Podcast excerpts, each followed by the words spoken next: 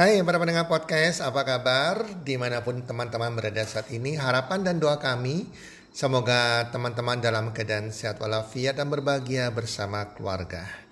Dan pasti-pastinya, pastinya rezeki Anda akan makin bertambah dari hari ke hari dan keberuntungan serta kesuksesan menyertai Anda sepanjang tahun ini.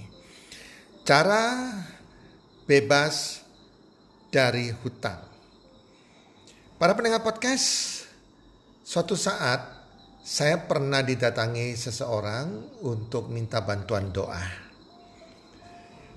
Dan orang tersebut minta didoakan agar semoga Tuhan bisa mengabulkan doanya agar hutangnya di bank bisa lunas.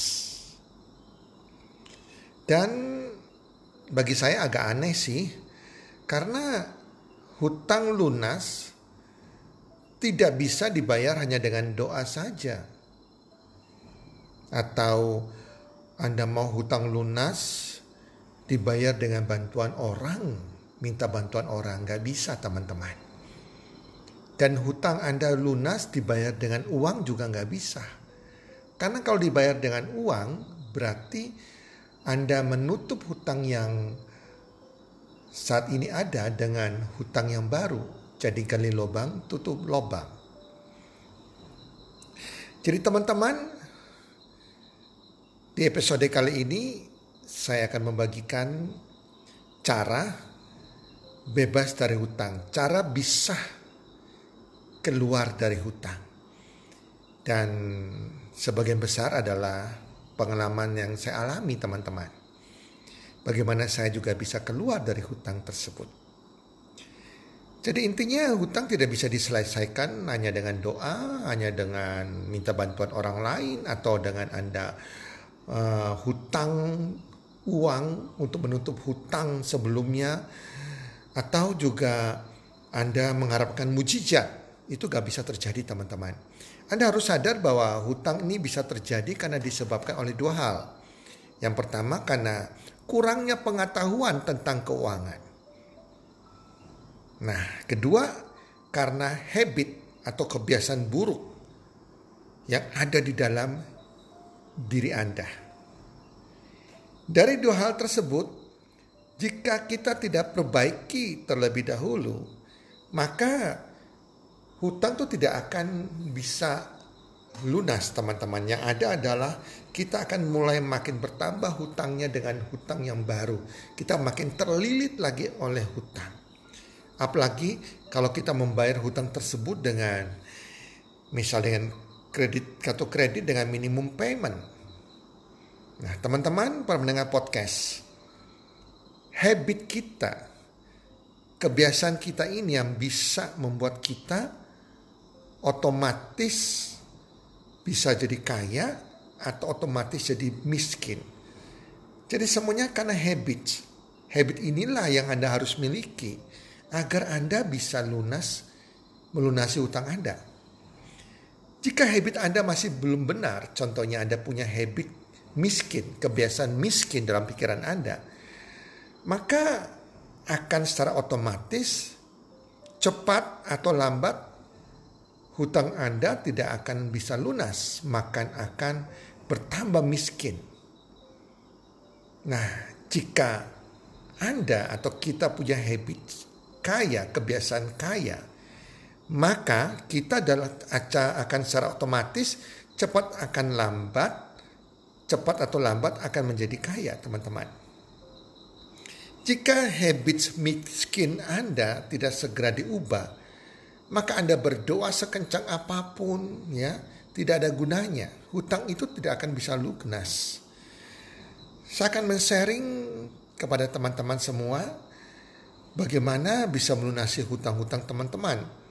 Tapi bukan dengan uang yang saya berikan kepada Anda, tapi bagaimana Anda merubah mindset Anda sehingga habit Anda bisa berubah dan melakukan strategi di mana strategi ini bisa membantu Anda melunasi hutang Anda dan itu sudah saya praktekkan teman-teman ya. Jadi hutang tidak bisa dibayar dengan uang, karena jika mindsetnya belum benar, Maka terjadi adalah hutang dibayar dengan hutang lagi yang berasal dari hutang yang baru, ya. Jadi istilahnya demikian. Jangan pernah berhutang lah. Ini Anda harus sadari, Anda harus punya mindset yang benar. Jangan berhutang lagi. Tidak ada istilahnya hutang buruk dan hutang baik. Ya, bad debts dan good debts. Yang istilah hutang ya tetap jelek teman-teman. Banyak yang mengistilahkan bahwa oh kalau hutang untuk bisnis, hutang untuk karena kita melakukan sebuah usaha yang produktif menghasilkan uang, maka itu adalah hutang yang baik dan umum dilakukan oleh para pengusaha-pengusaha. Tapi saat ini membuktikan di saat pandemik ini banyak orang yang punya hutang baik berubah menjadi hutang buruk. Di mana kita lihat saja ribuan hotel di Indonesia tutup. Ribuan usaha di Indonesia tutup karena kasus pandemik COVID-19 ini. Sehingga hutang yang dikatakan good debts, hutang yang baik, akhirnya jadi bad debts, hutang yang buruk. Intinya apa teman-teman pendengar podcast? Yang namanya hutang tetap hutang. Baik hutang itu hutang baik atau hutang buruk, intinya janganlah berhutang. Usahakan janganlah berhutang apa pun yang terjadi. Jika tidak ada uang, jangan beli sesuatu Jangan memaksakan diri Anda untuk punya sesuatu dengan hutang. Jika tidak ada modal untuk usaha, janganlah berhutang untuk modal usaha. Kumpulkan terlebih dahulu modal untuk usaha. Sampai Anda punya modal baru buka usaha, teman-teman. Banyak kok bisnis-bisnis yang saat ini tanpa modal, teman-teman. Yang penting bisnisnya halal dan bisa menghasilkan uang. Oke. Sekarang caranya bebas hutang jika kita sudah terlanjur hutang. Bagaimana caranya? Ada beberapa langkah yang akan saya ajarkan. Yang pertama, langkah pertama, jika Anda sudah punya hutang dan kepingin bebas hutang, langkah pertama yang Anda harus lakukan adalah hitung semua jumlah hutang-hutang Anda, teman-teman. Tulis semua hutang-hutang Anda. Hutang kartu kredit, hutang kepada orang ketiga, mungkin hutang kepada mertua Anda, teman Anda, dan lain-lain. Tujuannya Anda menulis ini untuk mengetahui seberapa besar sih posisi hutang Anda saat ini. Jangan sampai Anda tidak tahu dengan jelas. Sehingga kalau Anda tahu dengan jelas jumlahnya, Anda bisa mengatur jalan keluarnya, strateginya. Anda bisa tahu hutang-hutang mana yang bisa dibayar minimum dan hutang-hutang mana yang memang mendesak karena segera jatuh tempo. Dan juga Anda bisa tahu juga kebocoran-kebocoran yang teman-teman buat yang bisa yang telah menyebabkan hutang tersebut terjadi teman-teman ya. Jadi semua ditulis sebanyak mungkin. Nah, jika hutang banyak berarti tagihan juga banyak. Maka sudah seharusnya makin giat bekerja dan mencari pekerjaan sambilan. Jangan terpaku pada satu sumber penghasilan saja. Nah yang kedua, langkah kedua, ya list, tulis semua pengeluaran-pengeluaran Anda. Tulis mulai pengeluaran-pengeluaran yang tetap yang harus dibayarkan. Yang tidak bisa dihindari harus dibayarkan setiap bulan misalnya tagihan listrik, tagihan air, ya, uang keamanan lingkungan tempat tinggal Anda, uang sekolah anak Anda, biaya bensin, biaya makan dan lain-lain. Dan tulis juga pengeluaran-pengeluaran yang tidak tetap yang seharusnya tidak perlu dan bisa uh, tidak harus dikeluarkan dan bisa ditunda. Misalnya biaya rekreasi, biaya makan di luar, pengeluaran-pengeluaran nongkrong bersama teman-teman di kafe atau biaya hiburan jalan-jalan keluar kota dan lain-lain teman-teman ya. Jadi atau biaya-biaya untuk beli tas baru, sepatu baru, gadget baru dan lain itu bisa ditunda teman-teman. Tapi Anda harus tulis pengeluaran-pengeluaran itu. Nah, dan Anda yang ketiga usahakan Anda buat tiga toples. Jadi Anda siapkan tiga toples. Langkah ketiga buat tiga toples untuk mengetahui pengeluaran-pengeluaran Anda. Nah, kenapa pakai toples itu lebih bisa terfokuskan. Jadi, setiap pengeluaran Anda yang terjadi, Anda masukkan di tiga toples tersebut sesuai dengan kategori pengeluarannya. Nah, contohnya di toples yang pertama isi dengan bon-bon pengeluaran setiap hari Anda. Misalnya belanja di pasar, belanja bahan makanan, beli kebutuhan anak-anak, uang bensin, dan lain-lain. Jadi setiap kali ada pengeluaran, Anda catat eh, atau dengan bonya Anda masukkan di toples pertama. Itu pengeluaran harian yang terjadi. Isi toples kedua, isi dengan pengeluaran yang tidak terlalu perlu dilakukan. Misalnya Anda beli baju, beli tas, beli gadget, atau Anda makan di luar, Anda nongki-nongki dengan teman ya. Uh, beli sesuatu itu notanya Anda masukkan di toples kedua. Nah, toples ketiga adalah isi dengan pengeluaran darurat. Jika terjadi pengeluaran darurat, misalnya mobil kita tiba-tiba mogok, maka perlu ke bengkel. Ya, itu biayanya masukkan ke toples ketiga. Atau ada undangan pernikahan. Ya, kemudian Anda harus menyiapkan uh, ampau ya, ampau untuk berikan kepada pengantin. Itu dimasukkan ke toples ketiga.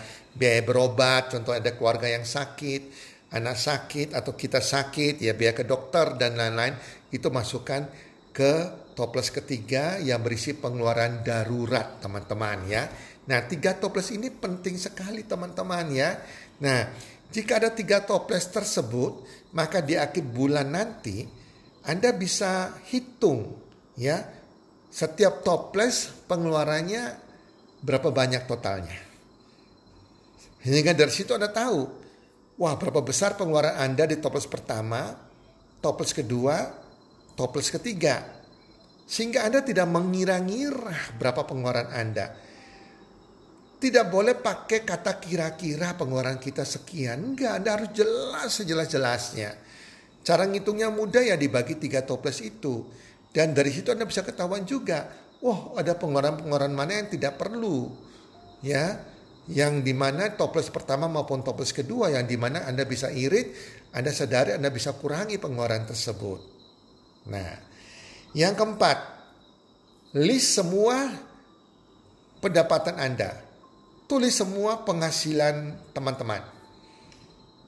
Apalagi Anda yang punya lebih dari satu macam sumber penghasilan.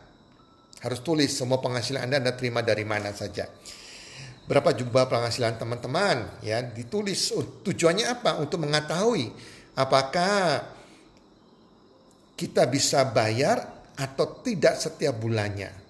Apakah cukup enggak pendapatan kita dengan jumlah pengeluaran kita? Kalau pendapatannya minimal sama ya is oke okay, aman teman-teman. Ya tetapi kalau pendapatan yang anda terima itu setelah Anda catat kok lebih kecil dari semua pengeluaran Anda. Nah, ini yang harus Anda waspada dan cari solusinya, teman-teman, ya. Langkah kelima, bayar minimum terhadap utang-utang Anda yang bisa dibayar minimum. Contohnya, jika Anda hutang kartu kredit, anda bisa bayar minimum payment dahulu untuk menghindari penagihan dari debt collector agar teman-teman juga bisa fokus bekerja dan menambah penghasilan dan tidak stres ditagi-tagi debt collector. Sambil Anda juga menata hutang-hutang Anda dan kehidupan Anda sambil mencari solusi keuangannya. Yang penting habitnya, kebiasaannya terbentuk dulu. Kebiasaannya benar yaitu tidak hutang lagi. Tidak gesek kartu lagi. Jadi habits untuk bisa menahan diri itu harus terbentuk. Habits yang bisa menghitung jumlah pendapatan Anda berapa. Habits yang bisa menghitung jumlah pengeluaran Anda berapa. Itu harus dibenahi dulu teman-teman ya. Nah, jadi setelah Anda tulis hutang-hutang mana yang bisa dibayar minimum segala macam ya. Nah, itu semua hutang Anda sudah mulai rincikan. Nah, yang kelima sorry, langkah ke enam ya. Langkah ke enam prioritaskan hutang yang paling kecil. Nah, jika hutang yang terkecil lunas, itu akan membuat Anda pasti berkurang bebannya, Anda lebih gembira, Anda lebih termotivasi bahwa hutang-hutang yang lainnya juga akan lunas. Itu maksudnya teman-teman ya. Jadi uh, bayar dulu hutang-hutang yang paling kecil. Nah, langkah ke tujuh. Negosiasi hutang-hutang Anda yang besar. Apalagi jika Anda sudah mentok tidak bisa bayar. Jadi teman-teman, jika Anda sudah nggak bisa bayar, misalnya hutang di bank atau hutang kartu kredit di bank, hutang kartu tanpa anggun, kredit tanpa anggunan juga apa pun itu utang yang di bank. Nah, Anda harus segera menghubungi, menghubungi menemui secara langsung bank yang bersangkutan dan menceritakan masalah Anda. Sebetulnya bank juga tidak mau sampai Anda tidak bisa melunasi hutang Anda. Dan bank juga pasti punya etiket yang baik untuk bagaimana membantu Anda bisa melunasi hutang-hutang Anda. Jadi jangan tunggu sampai ditagih debt collector teman-teman ya. Jadi Anda datangi bank Anda. Nah, ceritakan masalah Anda dan kondisi Anda, kondisi keuangan Anda. Anda harus jujur. Ya, sehingga Anda minta bank untuk uh, di direstruktur restrukturisasi lagi hutang-hutang Anda, mohon dihapuskan bunganya dan kesanggupan Anda setiap bulan bayar berapa. Anda sampaikan ke, ke bank, nanti Anda bisa nego dengan bank tersebut. Intinya bank, kalau Anda bicara dengan jujur, dengan niat yang baik, bank pastilah akan membantu Anda. Karena bank juga pingin Anda juga bisa bisa lunas hutang-hutangnya. Nah kalau Anda hutang kepada pihak ketiga, kepada orang, uh, entah mertua Anda, teman Anda, uh, bos Anda atau apa pun, Anda harus ketemu dengan mereka, ceritakan dengan rendah hati, jangan gengsi masalah Anda. Minta di restruktur lagi hutang-hutang Anda. Bicara dari hati ke hati, yang penting Anda jangan lari. Anda katakan kepada pihak ketiga tersebut, maksud Anda baik, Anda mau tanggung jawab, tapi Anda punya masalah dan tetap Anda akan mau tanggung jawab, minta di waktu, memberikan waktu untuk membayar cicil dan dihapus bunga-bunganya. Anda kata mereka menekankan uh, dan membebankan bunga. Sehingga dalam waktu tertentu Anda sudah siapkan waktunya per bulan berapa Anda sampaikan kepada mereka. Yang penting bunganya jangan ditagihkan. Ya. Langkah ke-8 ubah habit Anda. Ingat, doa tidak bisa bayar hutang. Doa saja tidak bisa membayar hutang Anda Mujizat tidak bisa melunasi hutang Anda. Ya, uang hutangan tidak bisa membayar hutang juga. Nah, jika mau bebas hutang selamanya, hutang hanya bisa lunas karena perubahan habit, perubahan kebiasaan. Nah, habit apa yang harus Anda ubah di langkah ke-8 ini? Yaitu habit membeli sesuatu dengan cara mencicil. Itu harus dibuang teman-teman Jangan kebiasaan membeli sesuatu dengan cara mencicil. Kebiasaan membeli sesuatu dengan cara pay letter. Kebiasaan membeli sesuatu dengan cara gesek kartu. Kebiasaan menghabiskan uang Anda tanpa menabung untuk dana darurat. Nah, jika teman-teman punya habit tersebut, itu habit-habit miskin teman-teman. Ubah mulai sekarang teman-teman.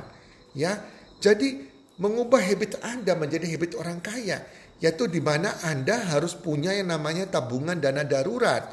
Anda mau beli sesuatu yang Anda inginkan boleh teman-teman. Tetapi Anda harus sisihkan dari penghasilan Anda masuk ke tabungan dana darurat. Tabungan ini yang akan ya membeli dengan cash keinginan-keinginan Anda tersebut. Kalau tabungannya belum mencukupi ya jangan beli segala sesuatu bersabar menunggu, bekerja lagi lebih rajin, menabung lebih banyak sehingga tabungan darurat Anda itu bisa membeli keinginan Anda. Itu adalah habit orang kaya, teman-teman, ya. Ini adalah kebiasaan orang yang bisa mengelola keuangan dengan baik. Nah, Anda harus ubah. Jika ingin beli sesuatu, Anda harus ubah. Anda harus membeli bukan dengan cicil, tapi beli secara cash dengan dana fund atau dana yang sudah Anda siapkan tadi. Jika tidak ada uangnya, ya sudah tidak usah beli apa-apa. Sabar menunggu sampai punya uang. Saat ini banyak anak-anak milenial yang gajinya cuma 7 jutaan misalnya. Berani beli gadget HP baru seharga 20 juta. Di luar dari besarnya penghasilannya. Tapi karena habit miskinnya ini, habits hobi mencicil ini, dia memikir bahwa saya kepingin nih loh gadget baru 20 juta, gaji nggak cukup, wah ada solusi yang bagus ini, ada cicilan, bisa cicil 2 tahun lagi, setiap bulannya 850 ribu. Wah gaji saya ini bisa mencukupi hanya bayar cicilan kecil kok. Tiap bulan, toh gaji saya 7 juta. Nah ini habit yang miskin. Nah jika ini terjadi, ia berpikir itu solusi padahal bukan solusi. Ini adalah kebiasaan yang beracun, kebiasaan toksik. Kemudian hari ia pasti pingin lagi.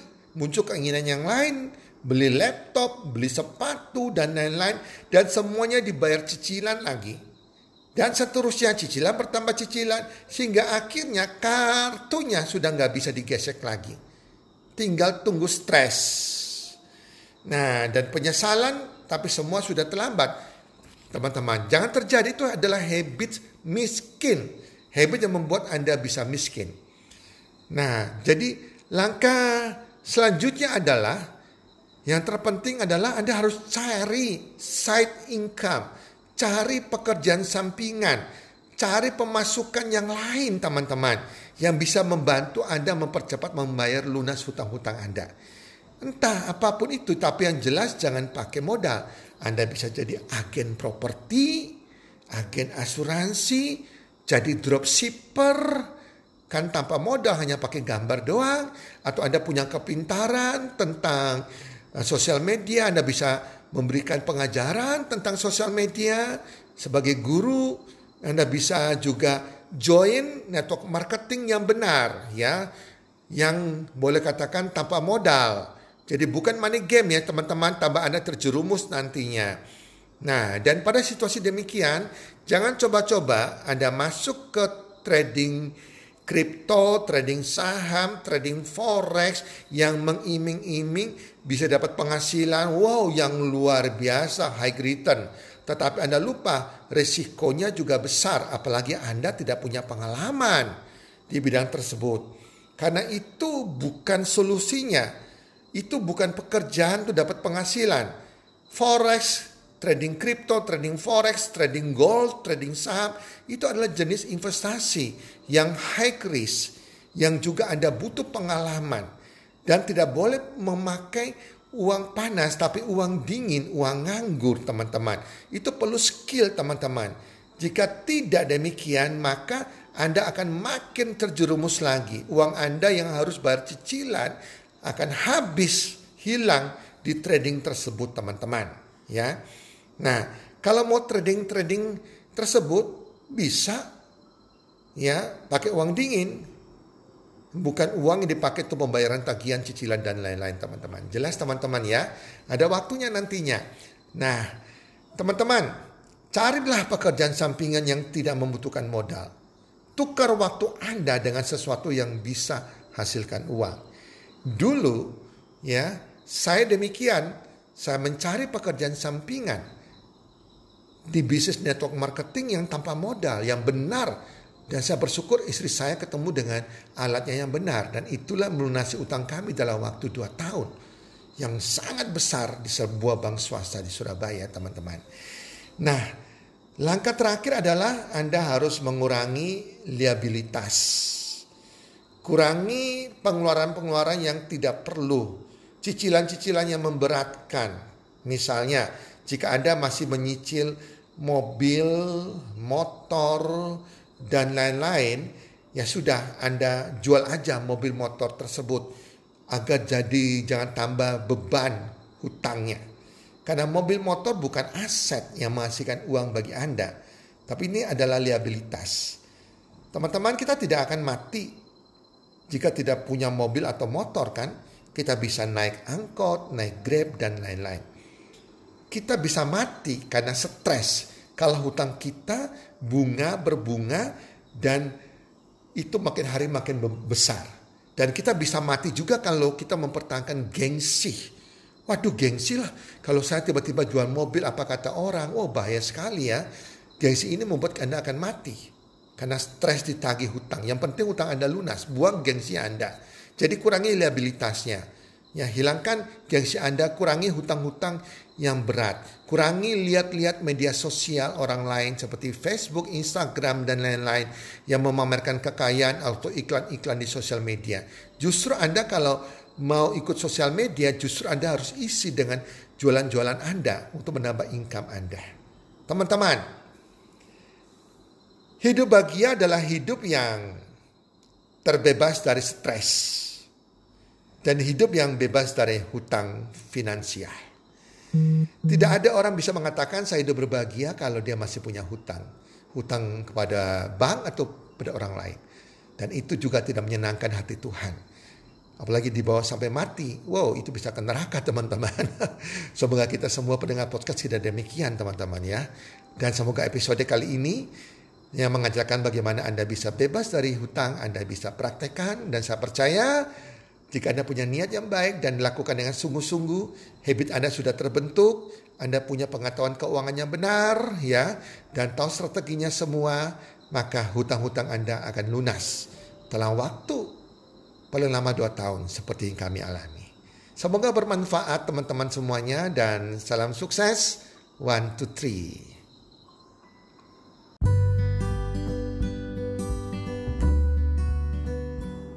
Terima kasih sudah mendengarkan podcast kami. Teman, jika Anda rasa bermanfaat podcast kami ini, Anda bisa menginfokan kepada rekan kerja Anda, keluarga Anda, teman ataupun sahabat Anda.